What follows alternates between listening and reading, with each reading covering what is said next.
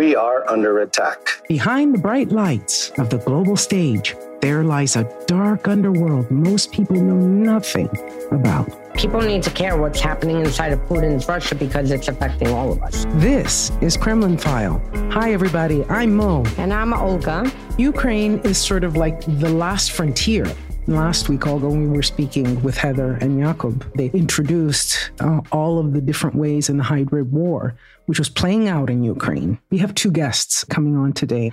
Daria Kaleniuk is the co founder and executive director of the Anti Corruption Action Center, mm-hmm. right? In Which Ukraine. has been so helpful. And she mm-hmm. focuses all on international legal mechanisms for anti corruption actions. So, how do we fight this kind of stuff? And then the second guest that we have, Paul Niland. Paul has been living in Ukraine for I don't know how long. A few decades, yeah. And he's a journalist and he's also a political commentator. He participated in the Orange Revolution Revolution and the Revolution for Dignity. He's also the founder of Lifeline Ukraine, which was set up for veterans, I believe, at first, but it helped as a suicide line that had never been yes. set up in Ukraine before, and he did it. Mm-hmm. Let's welcome Paul and Daria. Hi, welcome. Hi, guys, welcome. Thank you. My absolute pleasure. It's absolutely incredible that everything that we're seeing today playing out across the world, also in the United States, cyber attacks, disinformation campaigns. Really, it was all tested out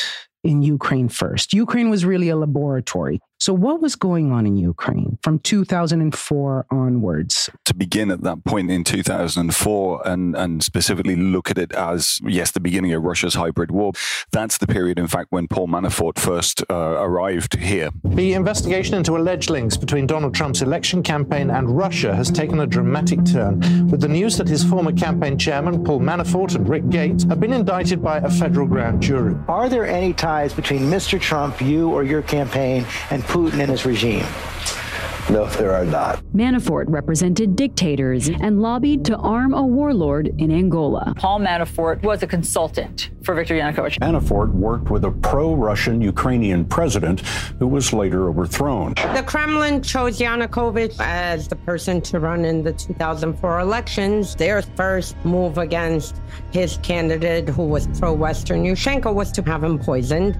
And then after that, to rig the election. The country's election commission ignored reports of fraud, declaring Kremlin backed Viktor Yanukovych the winner. You know, the, the response was, was immediate and it was, uh, you know, just swift condemnation. You can't do this. So, this is the Orange Revolution, 2004. Hundreds of thousands of pro democracy Ukrainians in the streets today protested against the results of the presidential election, pitting their candidate, the West leaning challenger Viktor Yushchenko, against the pro Moscow Prime Minister Viktor Yanukovych. They claim Yanukovych's victory was rigged what had happened was the Orange Revolution had been successful. It ushered in our requirement for media freedoms here, and it also brought Paul Manafort to begin his his operation on, on the remake of, of Yanukovych. There is one event which happened in 2004. I remember it vividly, and it was kind of the test ground for occupation of certain territories. It's also eastern Ukraine, mm-hmm. where some governors, including the governor of Kharkiv, met together and announced publicly that they are creating a separate country inside the country. Yeah. So yep. that they disagree with um, uh, with Orange Revolution, with what is happening in Kiev. That Eastern Ukraine is different. And that they are calling Vladimir Putin to help. Russia, if you're listening. Basically, it, it, it's treason.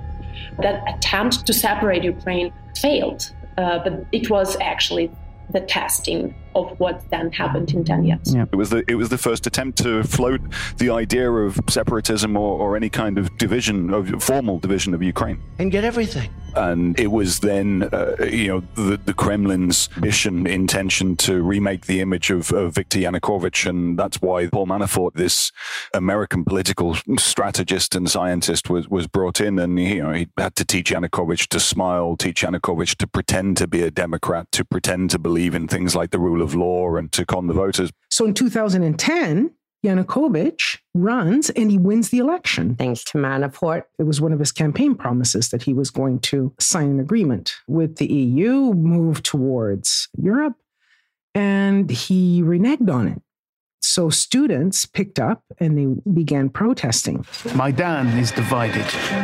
Police control one side of the square, protesters the other. This has been going on for months now.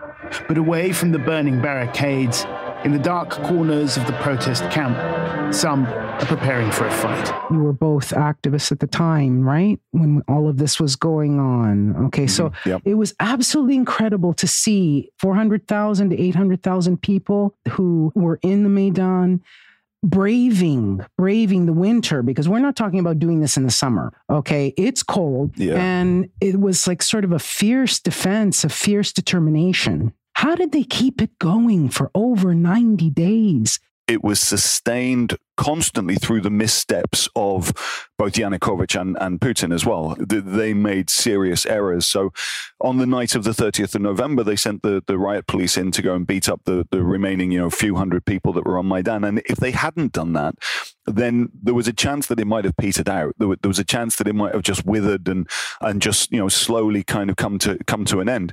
But when you wake up in the morning and you see pictures of riot police beating people violently and you know there's no provocation or anything like that. What happened was that the sunday there was a call for people to gather in shevchenko park and a million people turned up sunday the 1st of december and then and then they called the next sunday the march of the the, the march of a million to see if if the feat could be repeated. And it was uh, you know and if you, if you look at the aerial photographs of maidan from either of those days and it's an enormous territory right? Maidan is absolutely massive. And and it was full just to, to the gunnels streets in each direction towards european square further along Khreshchatyk. you know throughout the revolution on the sundays there was regularly several several hundred thousand people on on maidan on any given sunday. Daria what were you thinking? Well, first thought, Maidan sounds a scary place from what Paul told, but actually, Maidan was the safest place. true very yeah. And for everyone to stay at home and simply waiting that next time some secret police or Berkut could come to you, to your family members, and uh, you won't be able to protect yourself. right So that was the feeling we had at home. And on Maidan, we had a feeling, wow, I'm not alone. We are all together, and we all, all is a powerful force against any Yanukovych, any Putin, any dictatorship. Mhm. Uh, and we are here to fight for dignity and for justice. So you have this unity. You have all these Ukrainians who are coming out to protest, and you know, uh, which resulted in Yanukovych fleeing. What steps did Russia take specifically to try to infiltrate and stop the protest? oligarchs, voting Metov and Medvedchuk and Lyovochkin, so these pro-Russian people, they were behind uh, gathering uh, uh, groups of um, of titushki. Yeah, so I'm, I'm trying to explain who are titushki. These are young men uh, in sportswear who were brought to Kiev actually from outside of Kiev, and their key goal was actually to intimidate um, and follow and attack uh, Maidan protesters. Yep. During the night, we were patrolling the streets. And the reason we needed to patrol the streets because Titushkas, they were kidnapping people during the night. Uh, they were attacking uh, Maidan, uh, and uh, Maidan people had had to self-organize themselves. Uh, we have organized into the uh, pat- patrolling uh, car groups. So for for people would sit into one car, and uh, a group of a few cars would be driving across the streets of Kiev, trying to identify these titushkas. But then titushkas were supported by Berkut police, by the special police forces, which were armed, which had weapon. Including grenades. At a certain moment, they started to throw grenades into the um, organized patrol cars. on the 16th of December, Yanukovych went to Moscow and signed an agreement with Putin. We were a month into the revolution at that point. We'd already had two attempts to clear up Maidan by force. And then when they did that, people just kind of regrouped and they said, that's what we're fighting. We, we're, we're fighting to stop Ukraine from becoming a colony of Russia. Right. The coldest part was during the week of fighting on Khrushchevskaya, uh, the period of January the 16th, which was the passage of the dictatorship laws, through till January the 26th, which was when the fighting on Khrushchevskaya stopped. And Maidan was losing momentum. And when they passed that set of laws, which you know Professor Tim Snyder from, from Yale wrote at the time, Ukraine is on paper now a dictatorship, right? Again, that was another thing that just infuriated us all. And it infuriated right. us to the, the, the degree that the, the next Sunday, the, the 19th of January, when people gathered on Maidan and the politicians were on stage saying that they've done this shows that they're desperate, our tactics are working, we must not change tactics, this must be a peaceful revolution. And the people on the square went, nope. And after the meeting broke up, they went around the corner to Hrushevskovo, where there was a, a, a roadblock. That's the access to the, the government quarter. Yeah. And it really went off there. That was, you know, petrol bombs, you know, buses being set on fire, clashes with the police. It was, it was, it was a, a street battle that lasted for an entire week. Unarmed protesters gunned down in the street by the riot police who were retreating from Kiev's Maidan Square. By the end of the day, more than 50 people were dead. The massacre would bring down Ukraine's pro Moscow president. During that period, the first three lives of the Revolution of Dignity were lost Yuri Verbitsky, Mikhailo Zhinevsky, and Seryozha. When you live in a deeply corrupt country and you've been protesting for two months and then three people are killed because of their demands for a free Ukraine, for a democratic future for Ukraine. When three people are killed, what do you do? Do you look and you say, the cost has got too much. Let's all go home. You say you say no, no. We we must continue and continue. We did until you know the very bloody end. Mr. Yanukovych has until now always denied responsibility for the shooting of unarmed protesters, saying instead the whole event was staged by the opposition as part of a military coup. The night after the shootings, Mr. Yanukovych left Kiev. He would never return. Finally, with Yanukovych fleeing on the on the 22nd of February, we woke up and it's like he's gone. It was elation, right? Yeah. Well, first he took out like several planes of money out of the country and then was the last one to leave. Part of our team, including myself, we left Ukraine to Czech Republic to continue our project on imposing personal sanctions on Yanukovych and his, his close associates. Wow. And this is what was our contribution to, to Maidan.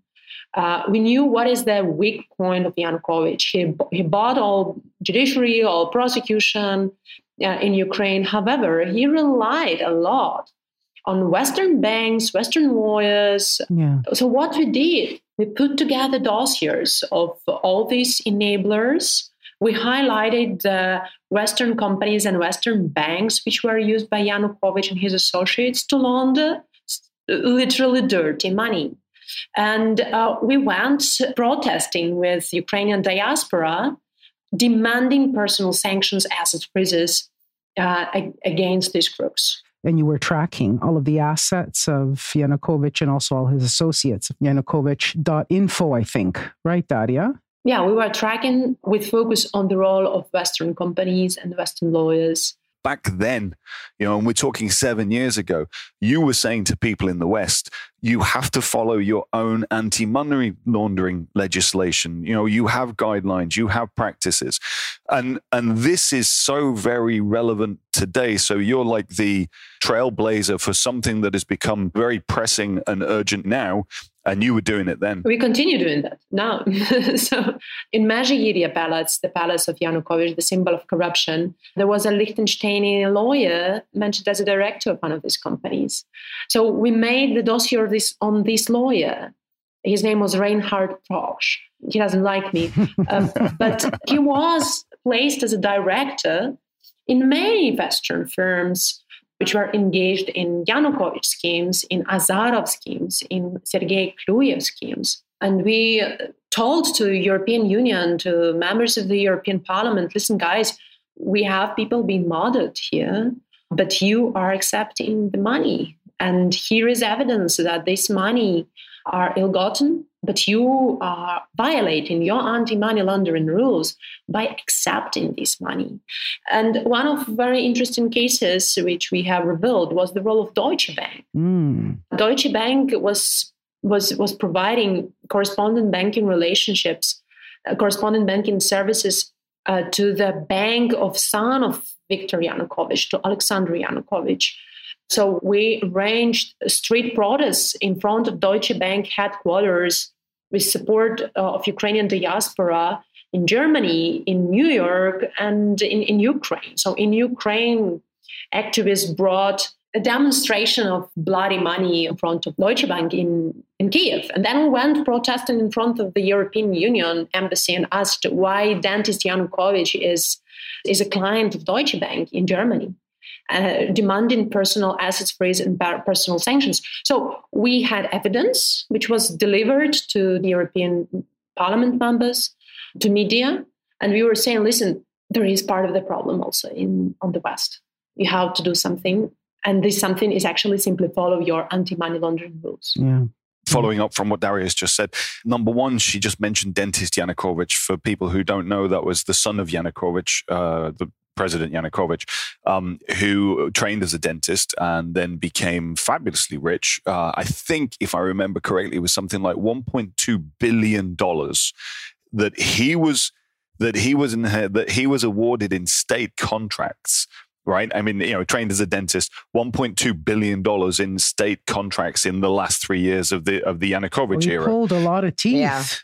it, it's an awful lot of everything, right? And Deutsche Bank would be obviously uh, uh, Donald Trump's largest lender over the last decade or so, and we know what their um, uh, business practices are like. You know, there's they, they they were fined a huge amount of money for the mirror trades that they were doing uh, between their Moscow office um, and, uh, and and offices in the United States, where somebody would essentially walk in with a, a large amount of money, you know, forty million dollars or something like that in Moscow, mm. and then a mirror loan was then issued to somebody in the United States for the same amount of money. That was literally the money laundering that that, that, that Deutsche Bank were doing. Everybody talks about Ukraine. Oh, it's so corrupt. It's so corrupt. Every country is. I mean, come on. exactly. It's an excuse that a lot of Western countries use to block Ukraine's entry into the EU and into NATO. Why do you think there is such a pushback from Europe, particularly Germany and France, to block Ukraine from entering NATO? On NATO, I, I think number one, Ukraine, although there is a public majority in favor of NATO membership now, which there never was before. Thank you, Putin, for for, for doing that. But um, NATO cannot. Ukraine is not ready. Uh, is one issue, and NATO cannot accept a country that currently has a conflict ongoing, which is another reason why Russia will probably keep the conflict ongoing for a while.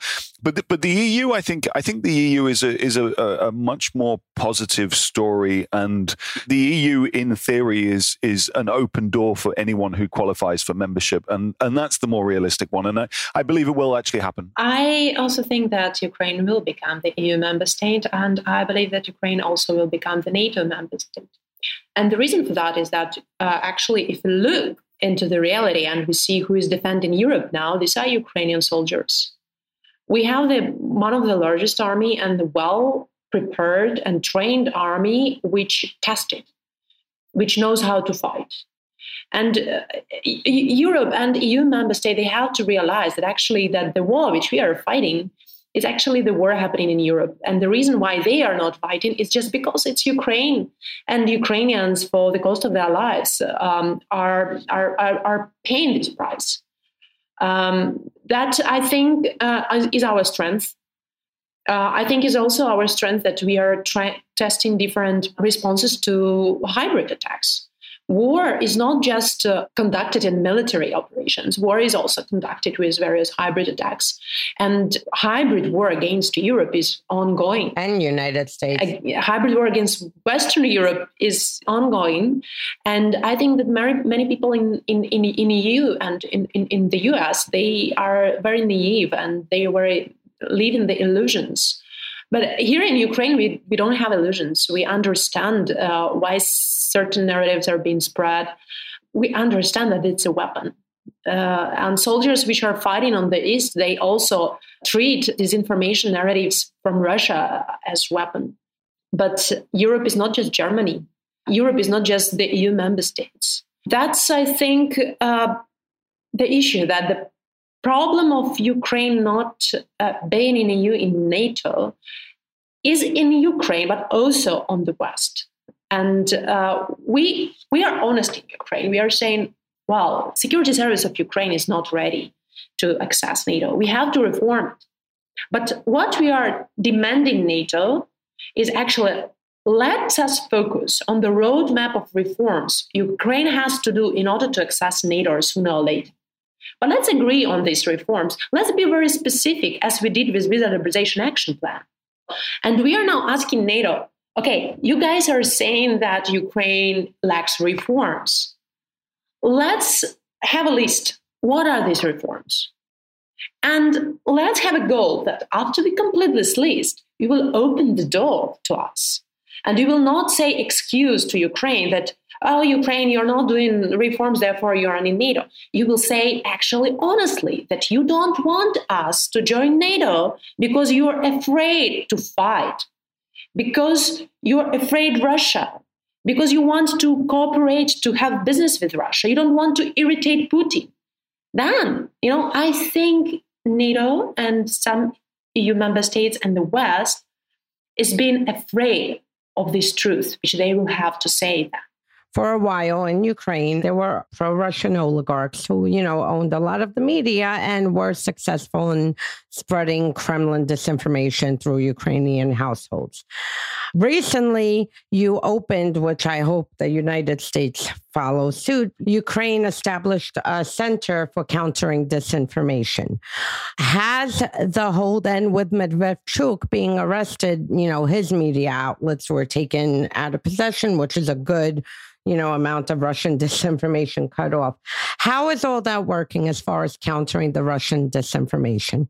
I think the strength of Ukraine is that uh, we are relying not only on the state institutions, we are relying also on a lot of civil society uh, organizations and experts, uh, which are uh, monitoring disinformation, but also designing possible strategies to response. It is uh, very good, and I fully support the President Zelensky decision to impose sanctions on Viktor Medvedchuk and his proxies and to block his TV channels from uh, access uh, of broadcasting because these were just pure pro Putin, pro Kremlin propaganda machines. So I can't understand how the West can tolerate supporting business of Ukrainian oligarch which at the same time is attacking the West and America specifically. I can't understand that. And it's one of the reasons why we are deciding to monitor all these bullshit TV uh, uh, programs, um, which are aired by Ukrainian TV channels. It is painful to watch. Um, but I think this is something that Western investors who invest into the Eurobonds of Ukrainian oligarchs have to be aware that they are investing into anti American, anti Western, and pro Russian propaganda. And at the same time, who is attacking America? Because I mean, if you're selling that America is responsible for, you know, certain actions when America really has nothing to do with it, that's undermining America. Yep. And that's why I say Ukraine was a testing ground because you see, even with the media, how they gain control of the narrative and how forceful the narrative is. And now it's being, it got exported basically, you know, over the past decade into US. And we have like half of the country who's like brainwashed, walking around, repeating absolute nonsense. Why is it so hard for Western media to properly describe Russia's attack on Ukraine that they invaded and occupied. Foolishly, journalists are still being tricked into thinking that they need to provide balance, right? And I, you know, you can't see it on the podcast, but I just did the hanging air quotes balance, right? Ukraine is covered by and large by foreign correspondents who are sitting there in Moscow, right? The, the the issue is that propaganda is it's everywhere. It's it's pervasive and people do not realize that they're being affected by it. And so you can have a really, really well intentioned, good meaning British or American journalist, and he's sitting there in Moscow and he thinks that he's being fair and accurate and balanced. He's immersed in an environment where there is this propaganda that is around on all sides at all times, and he's not immune to it, and he's going to pick it up. It's colleagues, it's people in shops, it's people on the metro. It's you know, it's it's the yeah. the, the, the yeah. messages that they are exposed to during the advertising breaks between their favorite Russian sitcom. So Ukraine is saying this, Russia says this, and then leave the readers to draw their own conclusions. But but why? Why would you do that? If you're a journalist and your job is to inform people, if you write the sentence, Russia denies any involvement in the conflict of East in eastern Ukraine. You must finish it if you're a journalist with the words "despite overwhelming evidence to the contrary." Yes, yes, yes, right? yes. Because because your job is to inform people. That that is what you do, right? But we know that Rostov on Don it is the main staging base for Russia's invasion of Ukraine. If somebody would to go to Rostov and look at what's actually going on there. The city is very, very heavily militarized. There's always men that are walking around because they're on the, their rotation out of Ukraine, yeah. right? So they'll they'll serve inside of Ukraine for a month and then they'll go and take their wages and get drunk in Rostov for a week, but they're still wearing their fatigues. But what I would say, you know, uh, to, to these Moscow based journalists, why have you not been to Rostov? Go to Rostov, go and see them, go and see all the equipment. Yeah. Because it's all there and it's been there for the last seven years last March at the height of the pandemic at COVID with people, you know, risking their lives with a few doctors falling out windows, trying to get videos out of dead bodies piling up in the hospital. You have a CNN reporter who's writing, Oh, Putin is handling this pandemic so well. I'm like, yeah. Are you yeah. kidding me? Like, are you not watching the videos? I mean, it, yeah. it wasn't, you didn't even have to go to the outer regions to see this. This was happening in Moscow. There were 12 hour waits to get into a hospital. And here she is. Oh, why are the COVID numbers so low? they're so low because people are, you know, reporting uh, the, the, deaths as as uh, pneumonia instead of COVID. I wanted to touch on a very important subject that we have seen in the news literally every week cyber attacks. Around 2014, Ukraine started seeing daily cyber attacks. You had the power grid attack in the middle of winter where Ukrainians were left without heat. Russian hacking to influence the American election has dominated the news, but we've also noticed a hacking attack that could be a future menace to America. Last weekend, parts of the Ukrainian capital, Kiev, went dark. Nearly a quarter of a million people lost power in this small Ukrainian city when it was targeted by a suspected Russian attack last December. The suspected motive for the attack is the war in eastern Ukraine, where Russian backed separatists are fighting against Ukrainian government forces but hackers could launch a similar attack in the US. You had an attack on the election commission system. You had the famous Petya attack that took even the Chernobyl radiation monitoring center offline. The attempted and thwarted attack on the water supply a few years ago, which we actually saw in the United States happen twice this year. Is it fair to say Ukraine was a testing ground for these cyber attacks? That's exactly what Russia has done. Yeah, U- Ukraine has been the testing ground for Russia's cyber war capabilities, um, and and then we see them trotting this out and using exactly the same tactics against infrastructure in in the United States of America and there was there was the attack recently on your pipeline there in in Northeast America, mm-hmm. and it was reported then because Russia's position is that this isn't the Russian state, this is private networks of et cetera, uh-huh. et cetera.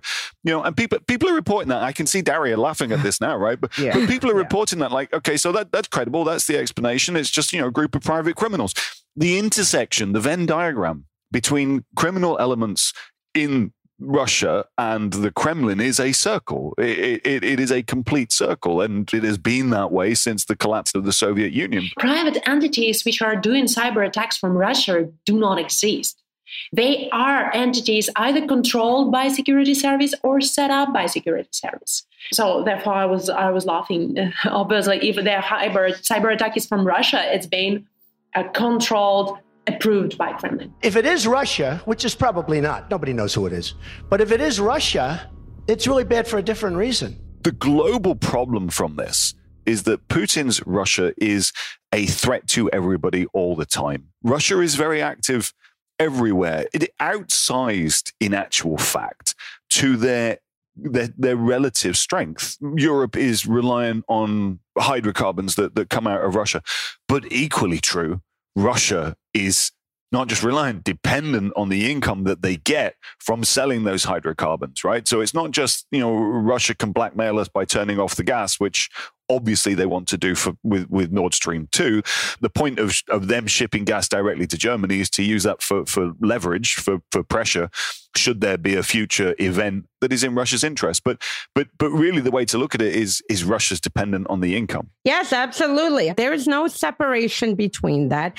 They use these criminals, they work hand in hand with intelligence and provide plausible deniability. The Trump administration has accused Russia of a series of cyber attacks on American and European power plants, water facilities, and electrical grids. An attack in the US could leave people without electricity for days or even weeks. Officials say the intrusions began in 2015. The FBI and other agencies tracked the hackers and allege that Russian intelligence is responsible. Meanwhile, they know if a protester is sitting in their house retweeting a Navalny tweet to show up at a protest, that uh, FSB will knock down your door, but they can't track cyber criminals stealing billions across Europe and United States. The rest there now are, and it's for like insane things, things that you're doing in your house, sitting, like I said, retweeting something or maybe having a conversation about something.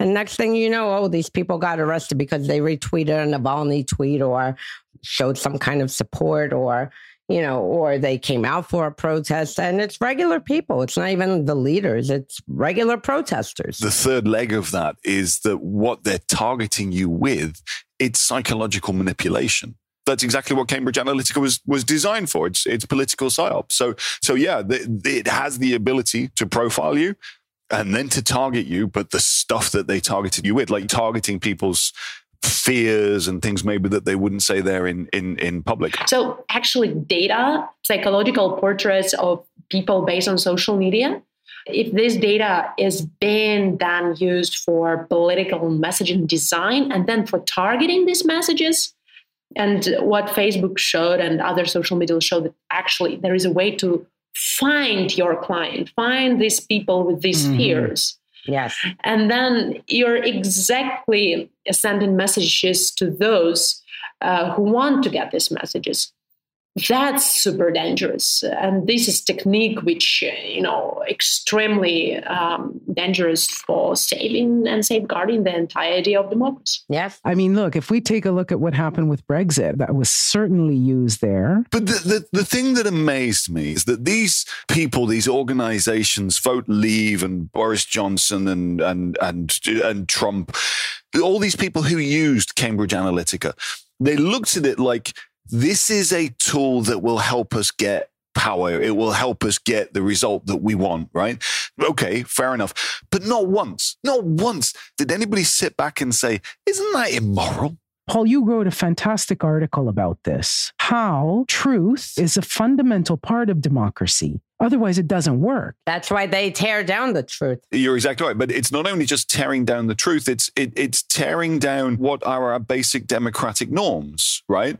One of the counter arguments when people were saying this Brexit thing is wrong, right? Before it had actually happened, you know, I mean, the vote has happened. The UK hasn't left the EU yet. And, you know, and, and people are saying, this is, you know, this is clearly going to be a disaster. There's not a single expert who says that this is going to come out well in any way, shape, or form, right? and and the and the counter argument was it's democracy, it's democracy, it's democracy. And I, I said, hang on a second. If if you think that blatant lying is now okay in the political tool box. If, if you think that psychological manipulation is now okay in the political toolbox, I, am you. We have a different definition of what politics is, and and and, and version what, of democracy. Yeah, exactly. Democracy requires a basic set of norms and standards, and they and they've been trashed by the dishonesty of you know that period that that ushered in Brexit and you know led to and United States and led to and led to Trump, which all started in Ukraine. Yep. What has been achieved up until now, and what still has to be done? You know, Donald Trump made Ukraine look like the most corrupt country in the world by design. But the only reason why there was so much focus on Ukraine is that actually we are exposing corruption and we are fighting corruption. And corrupt officials, oligarchs, and autocratic regimes backing them up are fighting back. So if we were not fighting corruption, if there was no success, I don't think that Ukraine would be in the you know top news. That also indicates how high are the costs of that fight. The problem is actually when we are close to success, then our brother nation, Russian Kremlin, are trying to destroy everything. Mm. And they are using strategic corruption. They are using their agents, which are being still placed into many security services uh, in Ukraine, even in the parliament of Ukraine. They're using judiciary system and judges which are open to corruption in order to bribe them, uh, in order to uh, influence them, and get decisions which they need. Mm-hmm. And we worked hard for six years to build up. Uh, you know, asset disclosure system for public officials, very effective system, and I recommend uh, every single Western country to have the same including the US and the EU member states. They have advocated successfully for the establishment of the independent investigative body, National Anti-Corruption Bureau, which investigates top corruption. And also we have results. Uh, you know, NABU, this agency is now following oligarchs uh, and partnering with FBI corruption is not just a problem of poor countries right. or source countries of corruption. Corruption is also a problem for rich countries uh, which accept dirty money. This dirty money they destroy, they poison. And we, we happened to advocate for the establishment of the High Anti-Corruption Court, mm-hmm. uh, where judges were interviewed by ex- external experts, by former uh, British judges. Uh, and they actually banned bad candidates from accessing this court and many other things like everyone is talking about the need to disclose beneficial owners of companies, uh, specifically in the US, right? It, finally, it's happening, but it's still not public. But in Ukraine, we've got law on that back in 2015. So a lot was done. And there are results. Transparency tools of public procurement, uh, Prozorro system, which we have in Ukraine, helps to identify and expose corruption. So it basically means that we know now more information about corruption. If you compare it with Russia or with Belarus, it's much harder to expose corruption there. You don't have tools. And if you're doing that, you can be tortured, kidnapped, poisoned. This is Russia and this is Belarus. Yeah. But in Ukraine, you you can do that. And it gives perception that Ukraine is very corrupt, even to U- Ukrainian people. But it, it, doesn't mean that we are getting more and more corrupt. Comparing to what was under Yanukovych, I'm pretty sure we, we are much less corrupt. Yeah. Um, so we have success stories and results, and therefore all groups, including um, Kremlin, uh, are trying to destroy these results. And we have good news. The Parliament of Ukraine supported historic laws in Ukraine, which I believe will help to clean up entire judiciary uh, in Ukraine. But still, it's, um, it's, it will be a long fight. Rather than Ukraine being synonymous with corruption, Ukraine should be synonymous with finding ways of fighting corruption, because that is what we have been doing for the last seven years. That was the demand of Maidan, and we keep doing it. And it's, you know, in some ways it's baby steps, right? But but when we talk about the public procurement tool, Prozorro, which which Daria mentioned, you know, that's saving Ukrainian taxpayers more than a billion US dollars per year because there's not the kind of contracts that went to the dentist Yanukovych that we mentioned earlier on, right? That sort of stuff doesn't happen anymore. And it's now a transparent system and everybody benefits from this.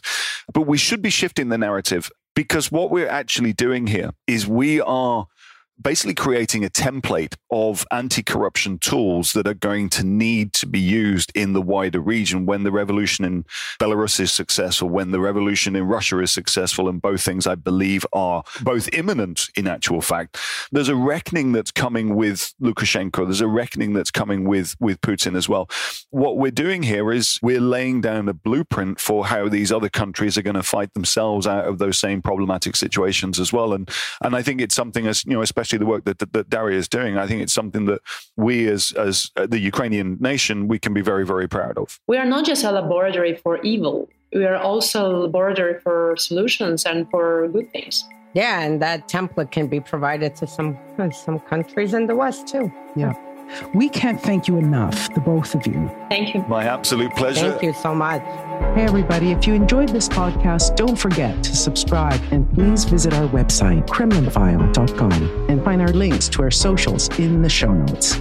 This is season one, Kremlin File, hosted by Olga Lautman and me, Monique Camarra.